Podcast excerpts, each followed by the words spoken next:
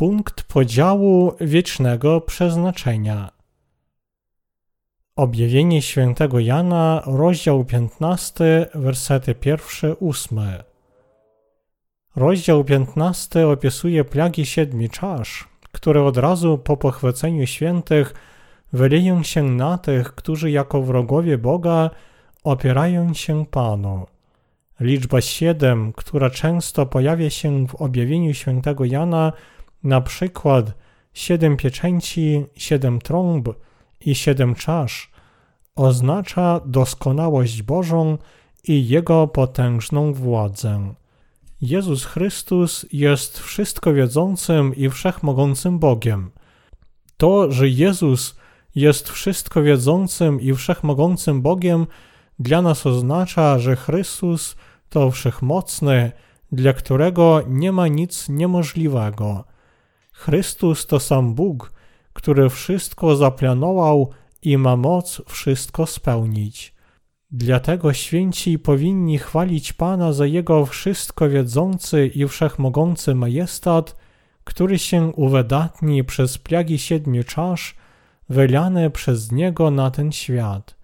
Dziękujemy Chrystusowi za to, że taki sąd jest możliwy dzięki wszystko wiedzącemu i wszechmogącemu Bogu, za to, że Pan pomści się swoim wrogom przez plagi siedmiu czasz i wieczne cierpienia w piekle, święci mogą tylko dziękować Bogu. Dlatego święci nie mogą nie wysławiać Pana. Alleluja. Plagi siedmiu czasz przejdą, kiedy święci już zostaną pochwyceni niebawem po pierwszych trzech z połową latach siedmioletniej epoki wielkiego ucisku. Przez te plagi siedmiu czasz serca wrogów bożych będą przygnębione, a zrozumiawszy, że Chrystus jest Bogiem Wszechmogącym, oni będą się go bać. W wersecie pierwszym słowa i ujrzałem na niebie znak inny, wielki i godzien podziwu, oznacza ostatnie plagi, które wyleją się na ten świat, czyli plagi siedmiu czasz. Z drugiej strony słowa wielki i godzien podziwu powiadają nam o trzech rzeczach. Po pierwsze, że przez słowo proroctwa święci już wiedzą wszystko o plagach, które przyjdą na ten świat. Po drugie, że święci będą uwolnieni od plag siedmiu czasz. Po trzecie, że moc tych posłanych przez Pana plag siedmiu czasz będzie ogólnoświatowa i śmiertelnie rujnująca. Z drugiej strony, zbawieni i pochwyceni święci będą śpiewać pieśń Mojżesza, sługi Bożego i pieśń Baranka w powietrzu. Tłem tej pieśni, jak widzimy z pierwszej księgi Mojżeszowej, rozdział 15, wersety 1-8, jest pieśń Żydów, którzy wysławiali Pana za Jego moc i władzę, przeszedłszy przez Morze Czerwone pod przewodnictwem Mojżesza.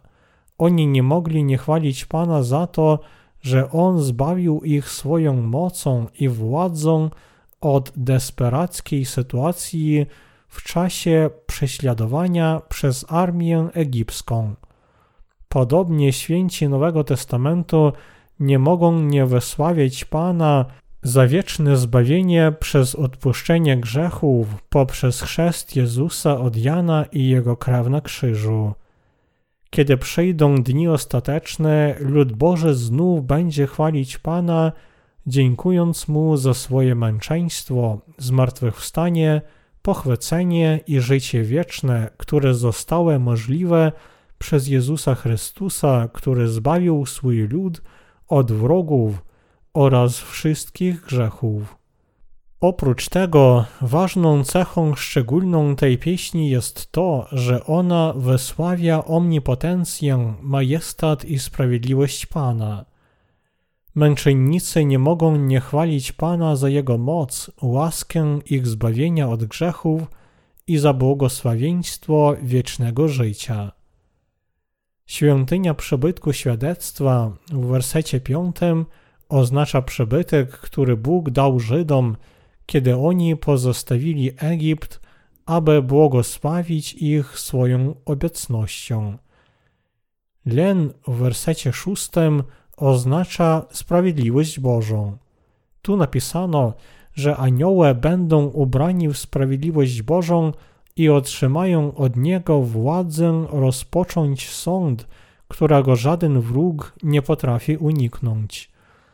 Werset ósmy powiada nam, a świątynia napełniła się dymem od chwały Boga i Jego potęgi, i nikt nie mógł wejść do świątyni, aż się spełniło siedem plag siedmiu aniołów.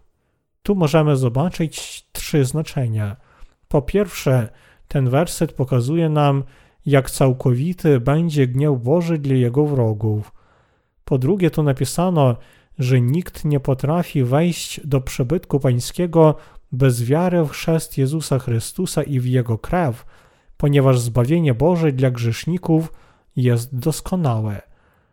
Po trzecie, ten werset pokazuje, że dobroć ludzka nigdy nie pozwoli uniknąć sprawiedliwego sądu Bożego oraz że tylko poprzez wiarę w chrzest Jezusa Chrystusa i w Jego krew na krzyżu można uchronić się od gniewu Bożego, który się wyleje na grzeszników. Dlatego święci powinni mocno trzymać się Ewangelii i głosić ją do ostatniej chwili. I ci, którzy jeszcze nie otrzymali odpuszczenia grzechów, powinni zrozumieć, że przeznaczony im jest spotkać sprawiedliwy sąd Boże, dlatego muszą niebawem wrócić do danej przez Pana Ewangelii wody i ducha. Ten urywek pokazuje nam, że kiedy Bóg pośle sąd na swoich wrogów przez plagi siedmiu czasz na oczach wszystkich, wtedy nikt nie potrafi go powstrzymać, póki ten sąd za grzechy całkiem się nie skończy. Rozdział 15 objawienia pokazuje nam, że Antychryst, szatan, demony i wszyscy ci, którzy przeciwdziałają i nie wierzą w Ewangelię wody i ducha, która została dla nas dostępna dzięki miłości Chrystusa, są wrogami Pana. Wysławiam i dziękuję Panu za to, że On pośle swoje plagi na tych wrogów Bożych, aby ich sądzić. Jedynie święci mogą wielbić Pana pieśnią Mojżesza, sługi Bożego i pieśnią Baranka. Nikt nie może powstrzymać naszej pochwały dla sprawiedliwości, mocy, majestatu i prawdy Pana. Wielbię Pana za to błogosławieństwo. Aleluja.